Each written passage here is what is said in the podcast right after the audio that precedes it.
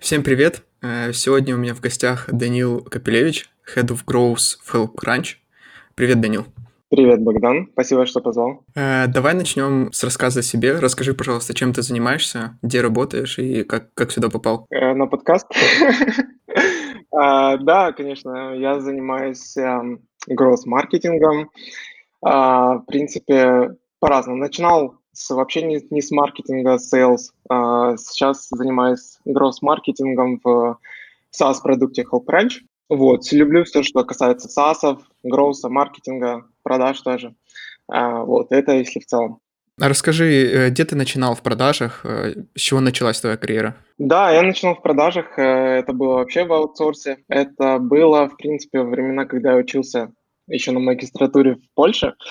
Вот меня туда затянуло как-то, но потом я благополучно оттуда выбрался назад в Украину. Но да, это начиналось с продаж в аутсорс-компаниях, девшопах Польши.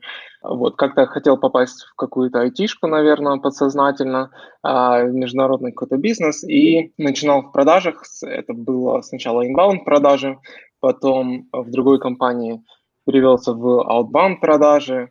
А потом как-то, ну, в принципе, продажи мне очень нравились, но было скучновато, потому что один и тот же процесс, в принципе, одни и те же каналы, вот. Можно соскучиться, в общем, если кратко. И увидел, наверное, на последнем месте работы вот там в, в аутсорсе, в продажах, что как-то ж можно использовать и какие-то другие каналы привлечения, типа инбаунд-маркетинга, и у нас был там один... Была девочка, которая занималась маркетингом, но видел, что как-то идет что-то не то делаем. Вот, предлагал, чтобы я немного занялся этим, переключился в маркетинг, но как-то не давала, не было такой возможности, не давало руководства.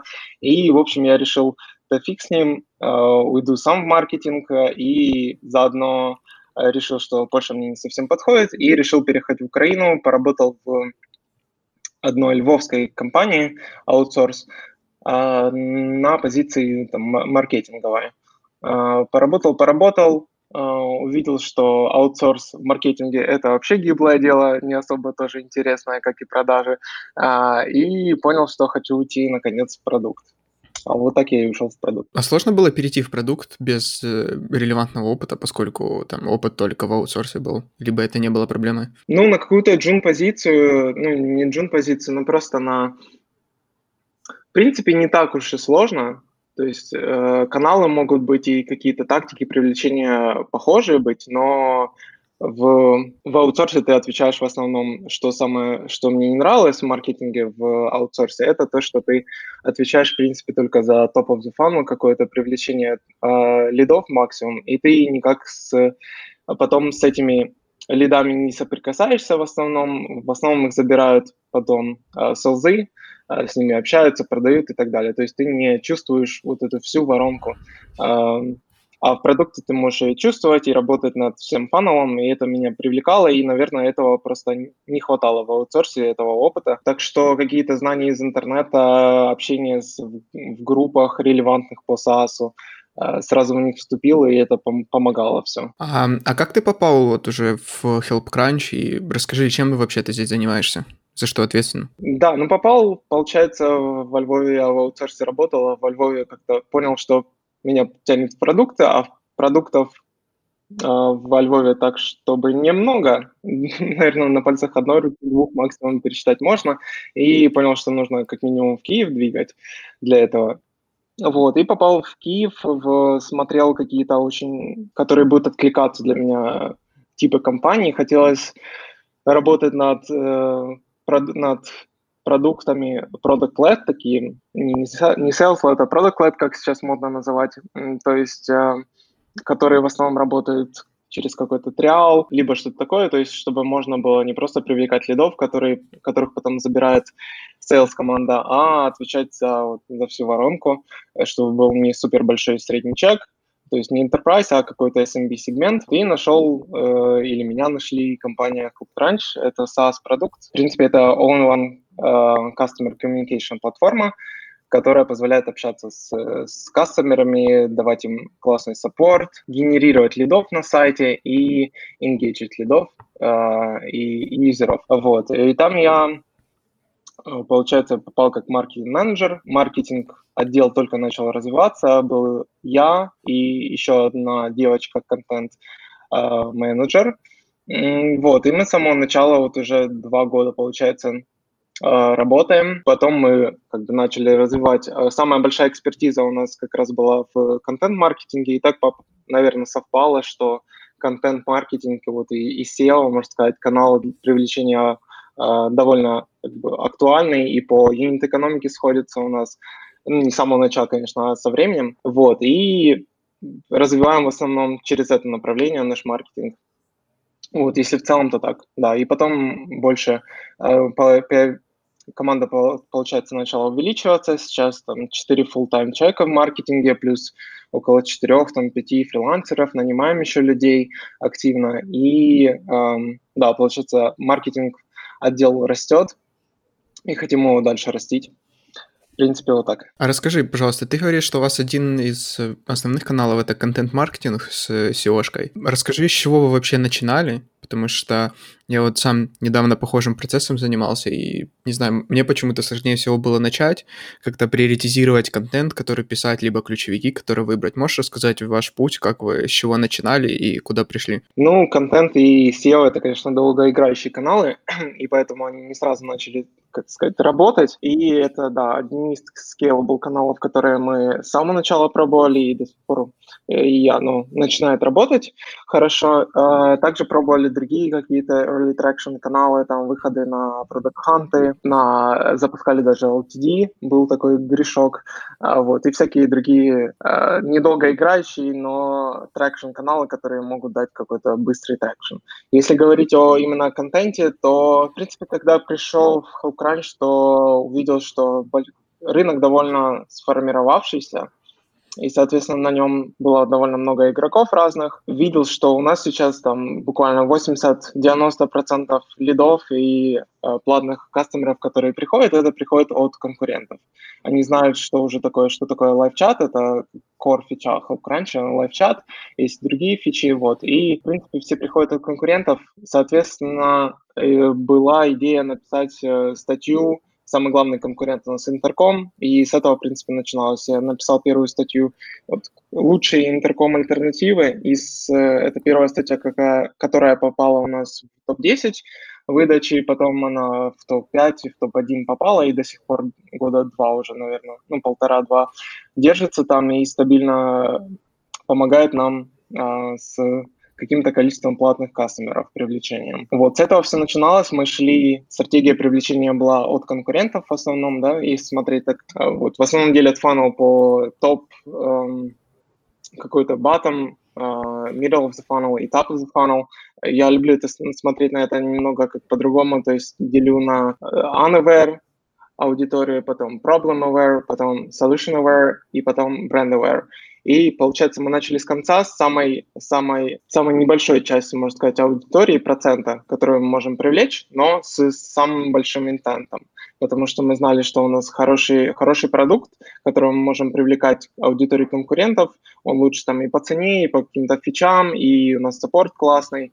Вот. И мы начали привлекать в основном сначала аудиторию конкурентов, и потом начали расширять привлечение, расширять фанел за счет аудитории тех, кто ищет конкретный там solution. Например, у нас live chat software, knowledge based software, customer communication software и вот такое. Интересно, ты упомянул early traction каналы.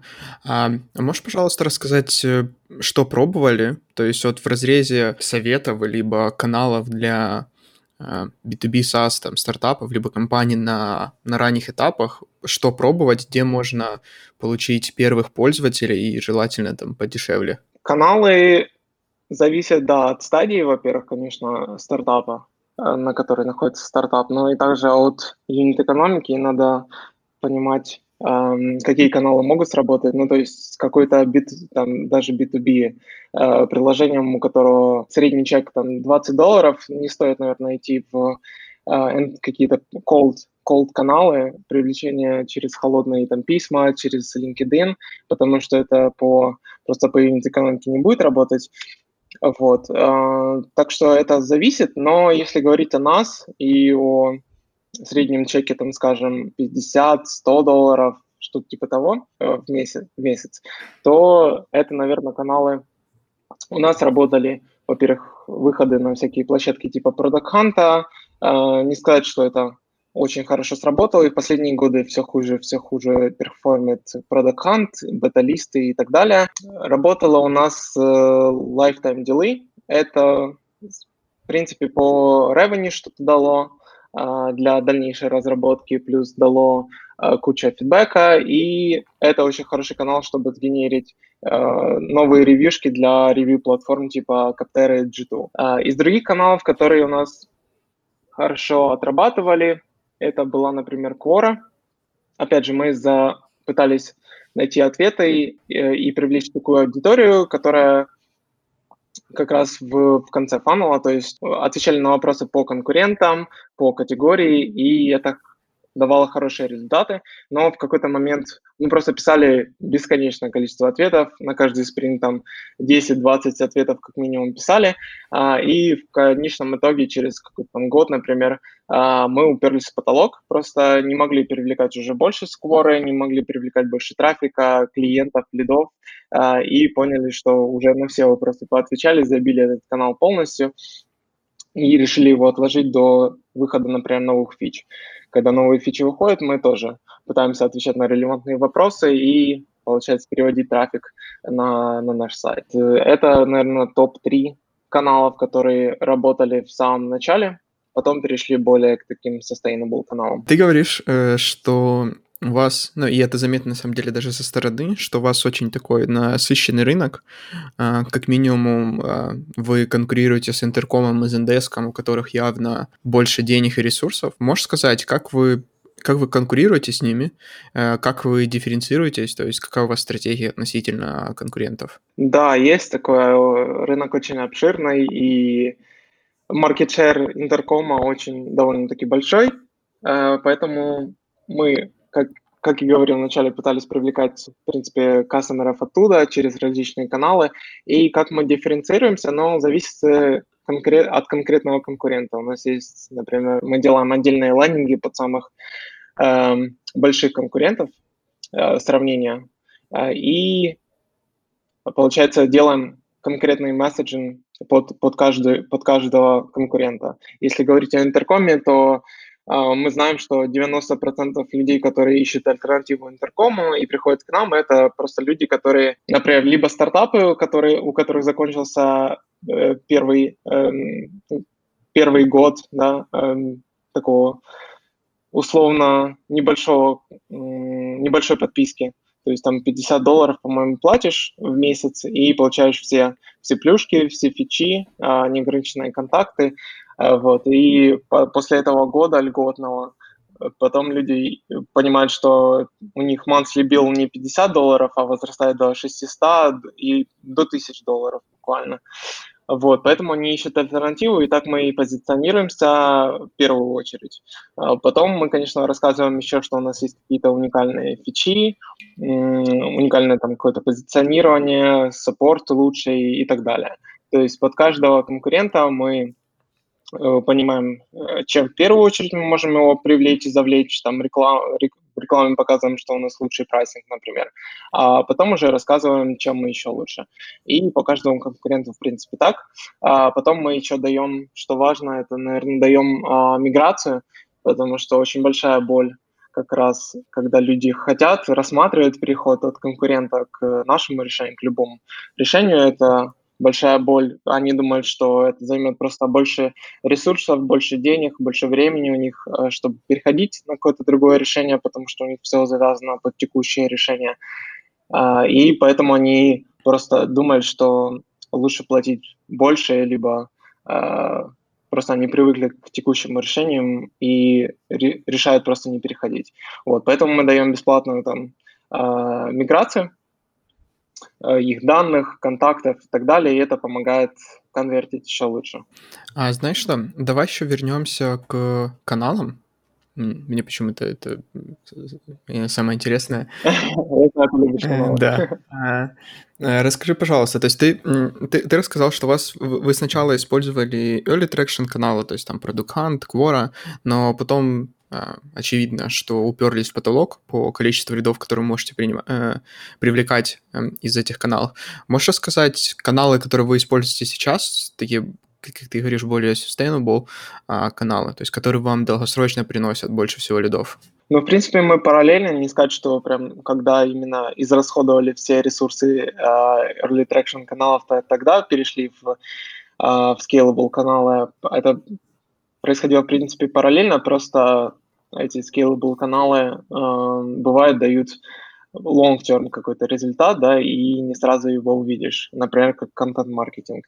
А если говорить о таких каналах, то, да, в первую очередь, что у нас хорошо работает, он, в принципе, это дает около четверти всех платных клиентов сейчас, это наш блог. Мы активно его очень развиваем, пишем много контента полезного и сео-шного контента, чтобы привлекать новых клиентов.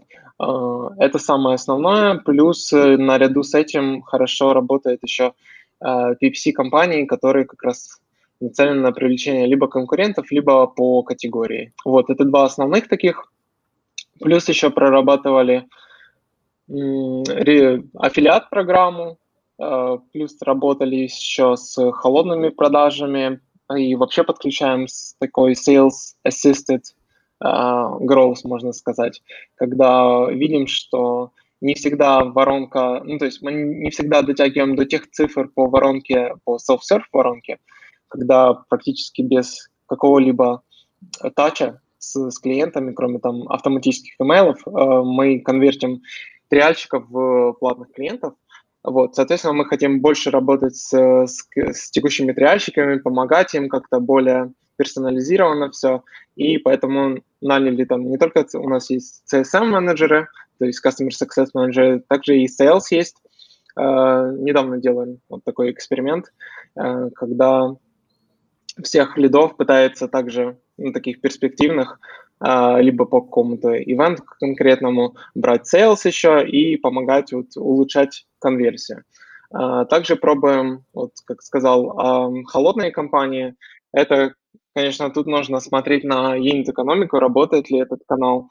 Вот, пробовали разные стратегии, не сказать, что сейчас он у нас э, хорошо работает, вот, еще экспериментируем с этим. Вот, но если говорить в основном, то да, это контент-маркетинг, сео, э, пи пи си-компании. Давай поподробнее э, обсудим э, контент-маркетинг плюс сео. Э, расскажи, пожалуйста, ваш опыт, с чего вы начинали, что пробовали, что, что работало, что нет, э, в контексте, что мне кажется, что этот канал, он довольно-таки большой, э, но э, часто сложно начать, поскольку банально глаза разбегаются от того, сколько контента можно написать, на какую тему написать, под какие кейворды. Поделись, пожалуйста, вашим опытом. Да, но если в общем, то мне кажется, что стоит начинать заниматься вообще контент-маркетингом как таким долгосрочным э, проектом и каналом, если понимаешь уже точно свою аудиторию, есть какой-то product market fit, э, и точно понимаешь, на какие вопросы, с каким контентом ты можешь помочь своей аудитории. Вот. В принципе, у нас это мы понимали, с чем, с чем мы можем помочь своим контентом.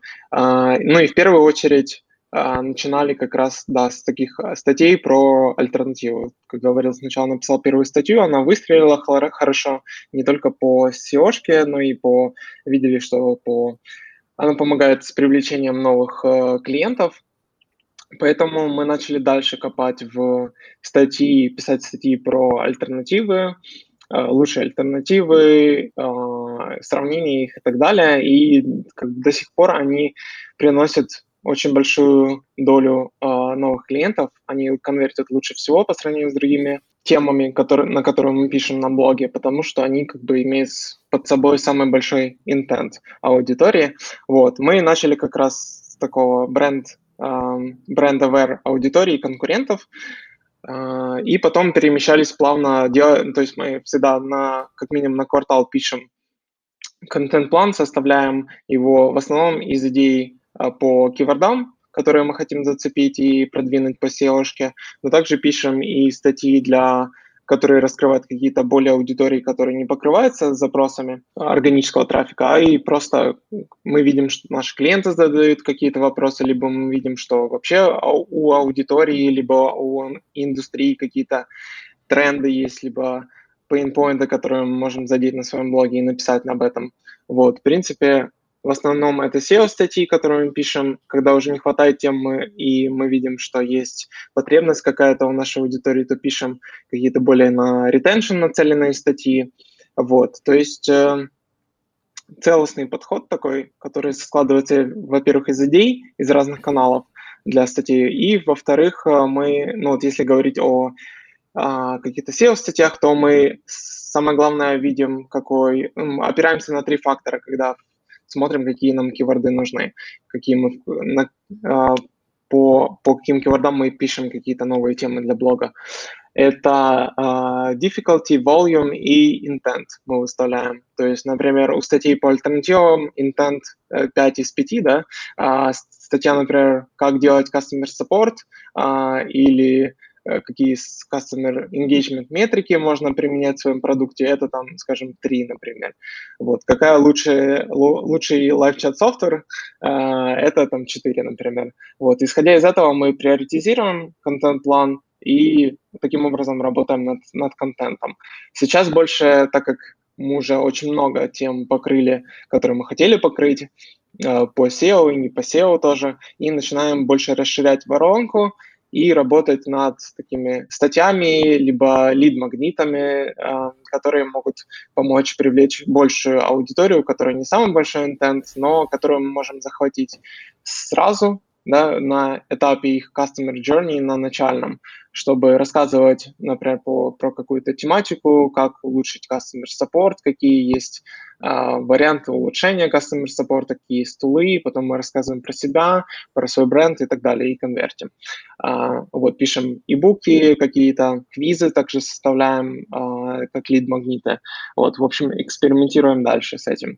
Так что, думаю, рекомендация такая, что самое главное, наверное, в самом начале, если поджимают, можно сказать, ресурсы, и надо как-то привлекать новых клиентов, и видите, что контент-маркетинг может быть хорошим каналом с точки зрения там юнит-экономики и, э, и ресурсов, которые вы можете в него вложить. Думаю, что стоит начинать с конца воронки э, и привлекать аудиторию с самым большим интентом, и потом уже расширять фанул. Но это может работать по-разному, то есть это в основном сформировавшийся рынок, я думаю, лучше всего работает, когда много... Хороший рынок, уже многие, большая аудитория знакома с существующими решениями, как они работают. Вот, и в целом большой рынок, обширный. Если говорить о каких-то новых решениях, прям стартапах, там, с эй ай, которые решают какую-то новую проблему и новое решение предоставляют, то тут, конечно, может быть другая история, и нужно обучать в первую очередь рынок вообще, какой... какую проблему вы решаете новую, с каким новым решением, и, может быть, немного другой подход здесь. Интересно, ты в основном, ну, насколько я понял, то у вас, вы в основном привлекаете трафик на контент с помощью поисковых систем. А, а можешь рассказать, пробовали ли вы какие-то другие каналы для распространения контента? То есть там, возможно, какие-то комьюнити, возможно, еще что-то. И сработало ли это у вас? Да, в самом начале это хороший... хорошая стратегия дистрибьюшена контента на всякие комьюнити-площадки, um, как Quora, Indie Hackers, Growth Hackers, Facebook-группы релевантные, на, на, там, где, в общем, аудитория может ваша um, находиться uh, без поискового трафика, да, без привлечения поискового трафика.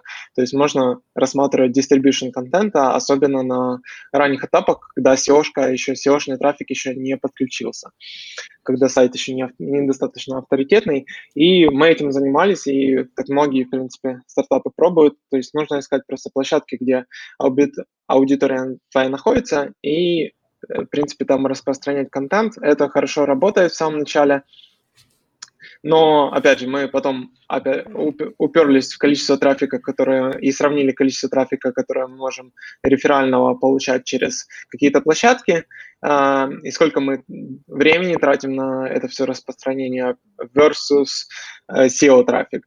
и его был, уже становилось намного больше, и, соответственно, вот таким активным дистрибьюшном мы не сильно занимались уже там последний год, можно сказать, но это все равно какие-то сео-сигналы плюсом, которые могут даваться там Гуглу, чтобы понимать, что social каких-то э, площадок, комьюнити-площадок может, э, этот, этот контент тоже заходит, на него переходит, и он где-то еще есть, кроме, кроме поисковых систем.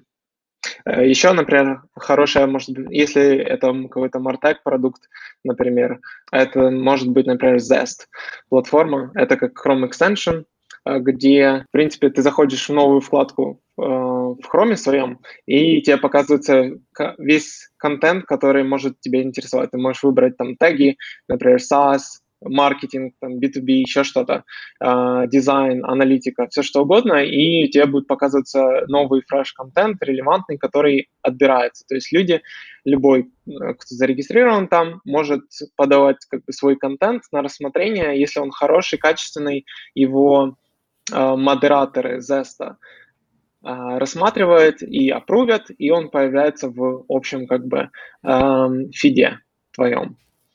Вот, это довольно-таки хороший, можно сказать, и канал вдохновления для, для себя. И я туда часто довольно заглядываю, чтобы смотреть какой-то фреш-контент по интересующей теме, потому что email, инбокс захламлен часто, и там что-то сложно найти, а тут довольно релевантный свежий контент. Можно находить на интересующие темы. Ну и плюс как раз использовать как канал привлечения тоже можно. Последний, на самом деле, вопрос по контент-маркетингу.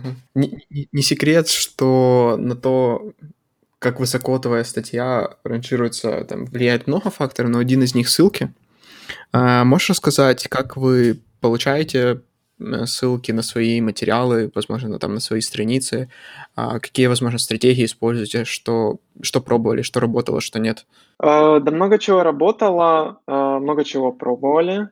В основном из самых эффективных каналов сейчас это ручной такой outreach, лидогенерация, мы его еще немного называем, так как у нас работает линкбилдер, девочка, ее зовут Лида, и мы шутим, что это не, не линкбилдинг канал, а лидогенерационный канал, вот, и мы в основном, да, делаем как раз через персонализированный такой outreach на платформы с хорошим домен рейтингом, домен authority. Вот, и это дает самые качественные, можно сказать, результаты, но и также это, наверное, один из самых трудоемких стратегий по линкбилдингу, но дает хорошие результаты. И также еще, ну, то есть мы пишем, аутричим какие-то хорошие качественные площадки и пытаемся размещаться там с гест-постами.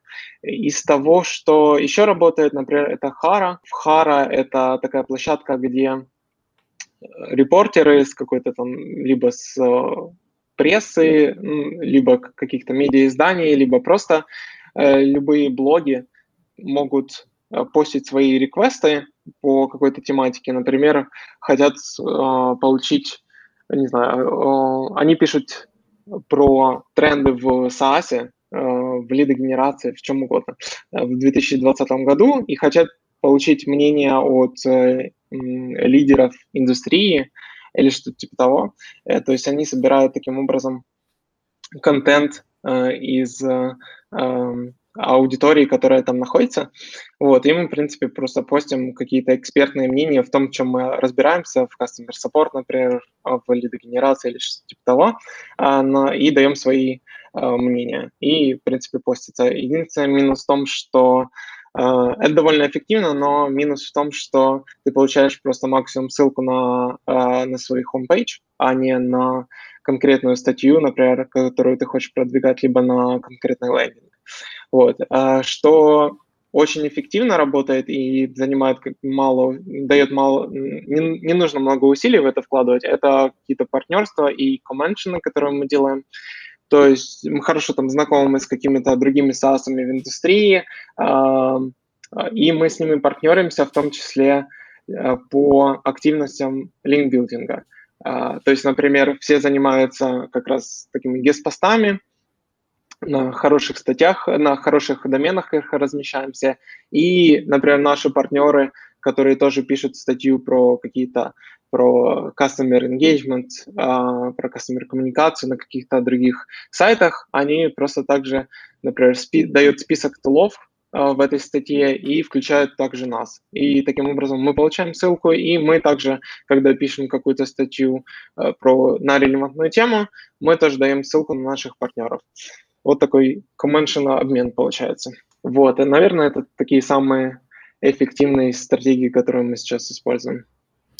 А считали ли вы, сколько у вас по стоимости выходит ссылка, которую вы получаете на, на блог?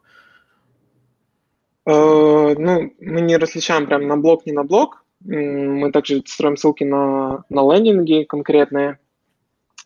Uh, стоимость uh, варьируется. В принципе, пытаемся и бесплатные гест-посты, и ссылки просто получать. Uh, не скажу сейчас по процентам, сколько это получается, но, наверное, все-таки большинство, или, по крайней мере, половина это платные. И, ну, платные это в среднем, наверное, сто-сто пятьдесят долларов. Ссылка очень с хорошего сайта до двухсот, там, с хорошего сайта с домен рейтингом, который выше, чем у нас, это там семьдесят, скажем, и выше. Вот, так что это, в принципе, все окупается для нас. Интересно, спасибо за конкретные цифры. Мне самому даже было интересно узнать в том плане, что когда я просто изначально даже там изучал историю по сео-шке, по контент-маркетингу, именно эту связку, то там много где пишут про гест-посты, но почему-то никто не упоминает, что очень часто за эти гест-посты просят деньги. И вопрос... Да, надо написать. Да, могли бы написать, потому что я сначала думал, блин, ну я же им контент предлагаю, потом каждый второй мне пишет, что у него есть submission fee, или как-то так он это по-разному называет. То есть там, ага. ну, лично в нашем э, случае приходилось там, ну, за большую часть ссылок платить. Возможно, я не так хорош в, в аутриче, чтобы бесплатно получать ссылки, но лично у меня кейс был, что приходилось платить, ну, там, чуть ли не за восемьдесят процентов ссылок, поэтому интересно было узнать, как у вас. Да, это очень зависит, наверное, от платформы, на которую ты... С... которую ты аутричишь, и потому что если ты с ней не знаком никак и в холодную аутричишь, и, в принципе, у них, если такой, такие термзы, что нужно платить, то, в принципе, по-другому никак. Либо ты как-то через, пробиваешь через людей, которые знают эту платформу, либо просто платишь. А, вот. Это, в принципе, нормальная практика, и нас просто уже засыпают, на, нам пишут на почту и постоянно и засыпают предложениями, чтобы нам заплатить, потому что в последнее время домен э, хорошо, хорошо растет, и мы думаем, как, может быть, Камерару это все да, даст буст неплохой. Ну да, ну это шутка вообще. Ну, в принципе, да, про, я думаю, что можно пытаться, если пишешь действительно хороший, качественный контент и хорошие райтеры у тебя, то можно спокойно это пробовать делать бесплатно через какие-то вот как раз комменшны, либо партнерства. Вот к нам недавно, кстати, HubSpot сам вылез э, о, с предложением о партнерстве, то есть какие-то обмены там, внутренними линками на листинги друг у друга. Э, вот. Так что, в принципе, можно все спокойно делать это бесплатно. Если, если есть деньги, то можно делать бесплатно и быстрее. Если нет денег, то можно делать медленнее, Uh, но вернее, что ли. Хотел еще с тобой обсудить. Ты упоминал, что у вас кор-фича — это лайв-чат. Да. Uh, и, то есть, я специально еще подсоходил на, на ваших клиентов посмотреть, как, как он выглядит. Uh, расскажи мне, пожалуйста, помогает ли сам продукт, то есть этот виджет, лайв-чат на uh, сайтах ваших клиентов привлекать uh, других новых клиентов? И, то есть как-то меряете вы это? И если привлекаете, то какой объем у вас это? Да, э, в принципе, все и началось, как раз функционал именно с лайв-чата, потому что там, года четыре назад, когда начинался продукт развиваться, то э, на рынке был большой спрос на это, и поэтому продукт начинался именно с этого, э, и мы шли, в принципе, за Intercom, смотря на него, э, и использовали, да, как и они, и как другие игроки на рынке, канал, такой виральный, можно сказать, когда размещается, например, Powered by Intercom, Powered by HelpCrunch, либо Run on Intercom, или We Run on Intercom, или какие-то другие штуки. Это все размещается внизу виджета, чтобы как виральный канал привлекать других людей, которые заходят на сайт нашего клиента и видят, что размещена как раз этот, этот чат powered by HelpCrunch. Это помогает привлекать новых клиентов. Минус в том, что, наверное, как раз вот у таких людей, которые видят красивенький чат на сайте нашего клиента, не такой большой интент, как у тех, кто действительно ищет прямо сейчас это решение. Поэтому они могут пробовать, много триальщиков могут быть, но они могут не конвертиться так же хорошо, как и как другие э, лиды у нас. Но, в принципе, процентов пять-десять э, клиентов это нам приносит от общего числа. Э, это хорошо, особенно работает. Ну, то есть мы пробовали когда-то, у нас сейчас free trial, такой фанел. Но когда-то мы пробовали free, free план, поработать как раз над этим, и это могло, ну, как раз давало больше регистрации, потому что меньше фрикшн, да, на входе. Ты можешь бесплатно попробовать установить чат и пользоваться им сколько хочешь, только есть какие-то лимиты. Вот. Но на тот момент мы решили отказаться от free плана, но это может работать, и мы еще думаем над этим, э, как виральный хороший канал, да, и потому что это больше дает бренд awareness э, нам, и больше дает э, новых регистраций, и, соответственно, мы можем с этих даже бесплатных э, юзеров э, получать больше retention в целом, и больше, там, например, ревьюшек собирать с этих бесплатных пользователей и так далее. Так что если есть какая-то возможность э, включить такой реферальный, э, виральный канал, который может сам работать э, с каким-то брендингом, либо что-то типа того, то, конечно, можно с этим пробовать работать. Я, на самом деле, не, не, несколько раз смотрел на ваш продукт, пытался пользоваться, э, потому что лично тебя знаю, интересно было, что вы делаете. Я заметила, что у вас сравнительно недавно э, очень сильно поменялся анбординг и про то, как вы как вы анбордите новых пользователей. Можете рассказать, почему вы поменяли, что вы тестируете? Может, есть какие-то выводы? Да, ну, как ты сказал, в принципе, только недавно поменяли. Это, э, что мы меняли, это онбординг-визор э, наш. То есть это первое, что видит новый пользователь после того, как он зарегистрируется, то есть такие wel- серия welcome скринов, он два года не менялся, в принципе, и мы решили его поменять. Почему? Потому что с самого начала, это начи... так как у нас лайв-чат — это core фича, мы хотим, чтобы пользователь, ну и в основном пользователи приходят именно за лайв-чатом сначала, а потом мы их обучаем уже, какие есть другие фичи под их use-кейсы, то первое, что мы пытаемся пользователю пушнуть, это как раз действие установить чат себе на сайт. Но и это было как раз первое, что пользователь видит э, все это время, когда заходит, э, когда регистри- регистрируется. Сейчас мы это немножко улучшили и поменяли, э, чтобы понимать больше, так как продукт разрастает новым функционалом, новыми юзкейсами. И первое, что сейчас пользователи видят, когда зарегистрируется, это первый экран, это быстрые вопросы. Во-первых, мы спрашиваем, какая цель, что он хочет получить от HelpCrunch, что использовать. Это там наши use cases, как раз мы представляем ему, это customer support, там, лидогенерация, либо как all-in-one решение он хочет его использовать. И второй вопрос, использует ли он какое-то уже текущее сейчас решение для, для этой цели, для решения текущей задачи. И эти две такие кастомные, кастомные данные о клиентах мы хорошо используем потом дальше в онбординге. Мы шлем персонализированные письма под каждый use case, потому что под каждый use case может подходить разные фичи, и чтобы не заморачивать голову э, людям с фичами, которые им не нужны, или с use case'ами, которые им не нужны, потому что продукт довольно обширный, мы э, более персонализированно подходим к онбордингу, и плюс, э, так как мы знаем, что много приходит от конкурентов, а мы даем бесплатную миграцию, то, соответственно, мы сразу вылазим к этим клиентам э, автоматизированно, либо вручную, и знаем вот, под их э, текущее решение мы предлагаем э, помощь какую-то с миграцией, э, либо просто рассказываем, чем мы лучше. А потом, когда новый пользователь отвечает на эти два вопроса, мы даем им сразу поиграться с кастомизацией чата. Потому что раньше можно было просто выбрать там метод установки, там JavaScript себе на сайт поставить, либо в мобильное приложение, либо у нас есть нативные плагины для WordPress, что-то типа того. То есть сейчас мы поняли, что сложно клиенту сразу же коммититься как бы и установить код себе на сайт, не видя, как этот чат будет выглядеть, нет никакой превью.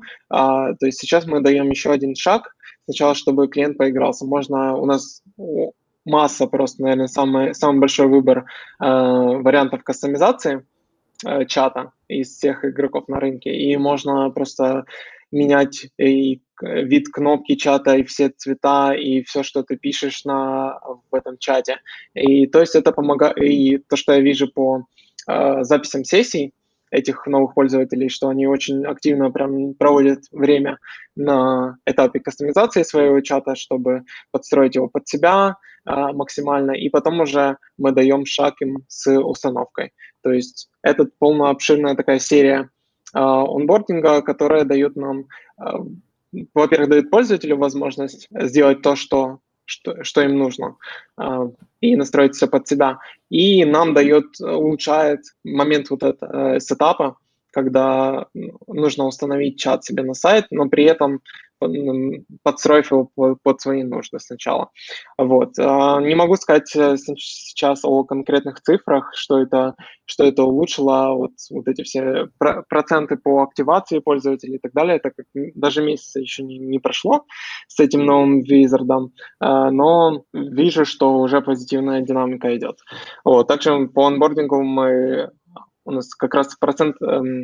Этап активации очень важен, поэтому мы максимально сейчас работаем над э, онбордингом пользователей и делаем новые там, видео под каждую фичу, либо под каждый use case, делаем какие-то чек-листы под каждый use case э, и, в общем, полно, э, полноценно занимаемся онбордингом пользователей. Интересный кейс. С радостью потом хотел бы услышать от тебя, когда вы соберете достаточное количество данных о том, как это повлияло на ваши метрики, потому mm-hmm. что ну, со стороны звучит, как должно повлиять позитивно, но на практике оно, как всегда... Да, было интересно.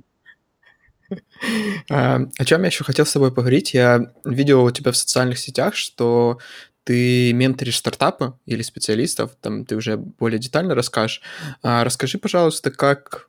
Как ты начал этим заниматься и вообще какая твоя мотивация, зачем, зачем ты это делаешь? Да, ну я как бы не занимаюсь каким-то менторством в глобальном смысле, я только это делаю на одной платформе, которая называется GrowthMentor, которая мэтчит, там, в основном это стартап-фаундеры, либо маркет, маркетинг-специалисты, а в основном в стартапах, но бывают и какие-то middle-size компании, middle-stage компании, да, которые мэтчатся с менторами, которые подходят им по какому-то запросу. Это могут быть, например, люди хотят поговорить от, начиная от проблем, как настроить свою Facebook-рекламу и линк-билдинг, не знаю, до в целом growth-стратегии своей.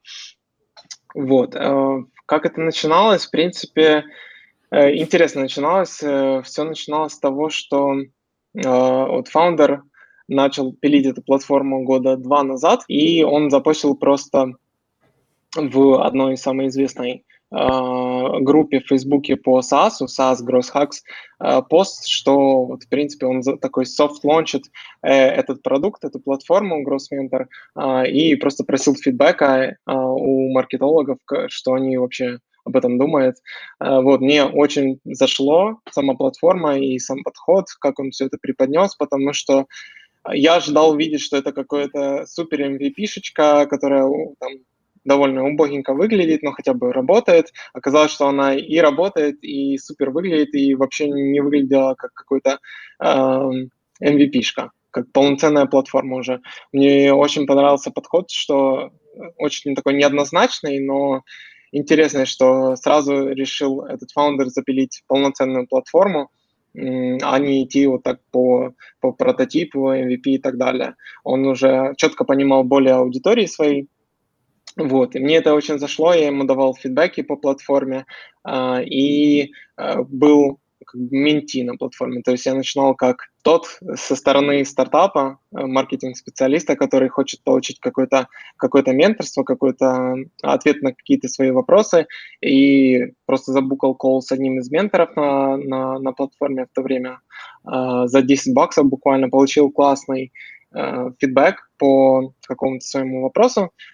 И вот, мне, в общем, очень нравился этот весь экспириенс на платформе. Я постоянно как-то общался с этим фаундером, поддерживал их платформу и в какой-то момент просто, ну, и высказывал желание, что в какое-то, в какое-то время о, было бы классно быть тоже ментором на платформе. И просто через буквально пару месяцев мне написал фаундер платформы просто предложил, не хочешь ли сейчас стать ментором, вот, и стал, в общем, и как-то с самого начала прикольно зашло, мне нравится, наверное, это потому что, во-первых, сам получаю, не, во-первых, думаю, что даю какую-то, надеюсь, пользу тем, тем людям, с которыми общаюсь, хотя бы на своем не супер большом опыте. Я думаю, восемьдесят процентов менторов, которые там другие на платформе, а их больше двухсот, по-моему, уже, у них у всех больший опыт в своих сферах. Но каким-то образом, не знаю, каким я еще держусь в топ, по-моему, пять или шесть на, менторов на платформе. Наверное, не знаю, сказываются многие факторы. Еще, кстати, очень интересный кейс, что в тот момент просили всех менторов написать, когда они вступают в, в членство на платформе и, и в статус ментора, что, чтобы они написали гест-пост какой-то на платформу, я написал там какой-то кейс-стади про, про, про нас, и... Пост очень классно зашел, и они даже его рекламировали, чтобы привлекать новых пользователей на, на платформу. А, вот, и это дало, наверное, какой-то прилив трафика ко мне. А, вот, и как-то с самого начала зашло, мне, мне нравилось, мне весь экспириенс нравится. Во-первых, что даю, надеюсь, какую-то пользу а, этим стартапам, и, во-вторых, сам получаю какой-то новый опыт. А, интересно видеть и общаться с другими а, игроками на рынке, особенно с SaaS-ами, и получать такой обширный кругозор, можно сказать, на, на, на всем рынке, а не только с, работая с одним продуктом. Звучит круто. На самом деле у меня остался еще один вопрос только. А расскажи, пожалуйста, как ты обучаешься чему-то новому в профессиональном плане? То есть, возможно, какие блоги, которые ты читаешь, курсы, которые ты можешь порекомендовать, а, не знаю, возможно, обучающие программы? Расскажи, пожалуйста, откуда ты черпаешь знания? Наверное, больше всего просто общаюсь с, с какими-то партнерами на рынке, с другими маркетологами похожих SaaS-компаний, не обязательно SaaS. Но, думаю, самое главное, что мож... наиболее такие релевантные моменты не, в... не с точки зрения а вдохновения, а больше с точки зрения самых практических, практических таких знаний, которые можно там применить. Это можно получить от людей, которые на такой же позиции, как ты, примерно, и на такой же стадии компании, как, как твоя, только, наверное, на полгода, на год впереди тебя. То есть они уже прошли какой-то конкретный этап. Не всегда это прям точь-в-точь, конечно, будет, потому что у вас разные рынки, разные продукты, разные показатели по эм эр ар и так далее, но все равно это плюс-минус с похожими проблемами вы сталкиваетесь на разных этапах развития компании и роста компании. Поэтому это, наверное, самое большое, что мне дает с точки зрения каких-то новых практических знаний, которые можно применить. Так что, думаю, да, общение именно. Вот как раз GrowthMentor как раз такую проблему и решает, потому что можно... В принципе, бесконечно читать о, о каких-то э, какие-то кейс-стадии, как кто-то что-то вырастил на, на блогах, да, то есть это какая-то статичная инфа, которая по-любому устаревает, даже, может быть, через несколько месяцев, может, через год, конечно, вот, ну, то есть, э, но самые, думаю, практичные штуки ты можешь получить, непосредственно общаясь с такими же людьми э, в похожих компаниях. Но если говорить о курсах, блогах, ну, в последнее время не особо чем-то таким самообразованием, можно сказать, занимаюсь, к сожалению, либо к счастью. Вот, так что не смогу, наверное, ничего порекомендовать. Вот, люблю, наверное, эм, предпочитаю какое-то более такое живое общение. А ты в основном общаешься с людьми на платформе, на которой ты менторишь, GrowthMentor, либо так где-то еще находишь? А, есть, да, просто, да, бывает там, я сам буквально, то есть я как ментор, у меня есть, можно сказать, привилегия, что, потому что доступ к платформе платный для всех юзеров, но для менторов, которые уже находятся, они могут бесплатно букать колы с другими менторами, которые бесплатно там размещаются, вот, и это тоже довольно часто, там, раз в месяц, где-то раз-два делаю колы с какими-то менторами, у которых больше экспириенс в какой-то теме, вот нужно там запустить какую-то креативную кампанию пи пи си-шную, я в этом не очень шарю, например, я иду туда в первую очередь, вот, какую-то growth-стратегию, не знаю, в какую сторону, например, двигаться, есть какие-то сомнения, хочу что-то провалидировать, э, иду туда. Либо, да, есть не через GrowthMentor, просто какие-то э, партнерства, либо просто знакомые, которые тоже знают, что, например, на такой же стадии находятся, с такими же проблемами сталкиваются, как и я, и мы просто либо созваниваемся, либо списываемся и обсуждаем общие боли жизненные и профессиональные. Вот. Звучит круто. Думаю, у тебя что-то похожее. Или нет? Мне интересно, как, как, как ты об, э, обучаешься тоже. А, на самом деле у меня есть... Э, э, ну, то есть я, я обучаюсь по-разному, и в последнее время у меня, наоборот, вышло так, что я больше обучаюсь. То есть э, из-за того, что я начал, немного поменял подходы, больше кайфую от процесса, но из того, что... Э, как у меня на практике случается, что если я начинаю там какую-то новую сферу, там, допустим, мне там на проекте нужно было разобраться, как там, не знаю, работает связка сео плюс контент-маркетинг. Mm-hmm. Я там э, беру несколько курсов, которые нахожу, самое лучшее. А, сначала впитывают этот весь такой теоретический материал, смешанный какой-то с практикой, потом там уже начинаю общаться с людьми, которые применяли это на практике, чтобы понять, какие есть подводные камни, как это все приоритизировать. И, в принципе, для меня это работает. Но из минусов такого подхода, что хороших курсов очень мало. Также из того, как я обучаюсь и черпаю вдохновение, это, это я читаю книги, причем читаю много книг параллельно, чтобы мне не становилось скучно. Это, возможно, не самый эффективный способ, но для меня он работает. И как раз, то есть у меня, я, это, я не помню, кого я посмотрел, если честно, но, в общем, у меня раньше был такой момент, что я начинал какую-то книгу читать, там, неважно, по маркетингу, либо там, на какую угодно тему, и просто переставал ее читать э, из-за того, что, ну, одна, одну книгу долго читать, бывает, надоедает, либо какую-то тему. И, соответственно, mm-hmm. я для себя такую фишку нашел, что я просто читаю несколько книг параллельно, если мне надоедает читать конкретную книгу, я начинаю читать другую. То есть, чтобы, ну, поскольку я читать хочу, возможно, я просто уже на другую тему хочу почитать. Из-за этого читаю так. Ну, и, конечно, то, что еще, как я развиваюсь, и то, что меня на самом деле мотивирует развиваться, это, это то, что там я создаю какой-то контент. То есть, это там, не знаю, контент в моем телеграм-канальчике, это, это подкаст, который э, хотелось бы, чтобы был более регулярен, э, в том плане, что есть какая-то ответственность перед той небольшой, но очень любимой аудитории, которая у меня есть, что нужно какой-то контент давать, ну, то есть, а, а чтобы его производить, нужно либо очень много чего делать, чтобы какие-то кейсы раздавать, но они как бы не случаются быстро, потому что, ну, пока ты протестируешь, там, сколько этих тестов у тебя профейлилось, и в основном пытаюсь что-то новое читать, изучать, ну, конечно, что как-то полезно моей основной работе, чтобы потом, а, не знаю, какими-то вышивками, каким-то контентом делиться с аудиторией, и на самом деле это очень помогает, потому что когда я вижу, что я там не постил там две недели, мне аж становится стыдно, блин, люди подписались на меня, они там нажали кнопку, закоммитились, а я такой засранец, не могу написать пост, поэтому это мотивирует меня как раз и читать больше, и проходить какие-то курсы, чтобы было чем делиться, а не так, что а, есть... А, а, я видел просто несколько кейсов, когда кто-то начинал, там, неважно, вести какой-то бложек, и просто через какое-то время оно видно, что у человека закончилось, закончились мысли, о которых он хотел рассказать, и он просто перестает писать. И я вот боюсь такого состояния, поэтому да. Постоянно что-то пытаюсь новое изучать. Я представляю, потому что я не знаю, как ты это делаешь и как другие это делают. Я...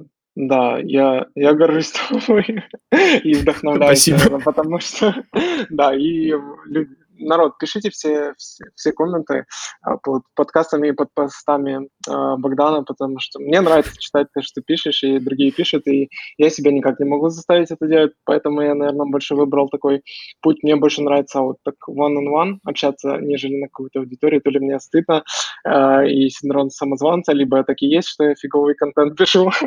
В общем, да, поэтому... Поэтому так держать, в общем, думаю, что это, что это клево.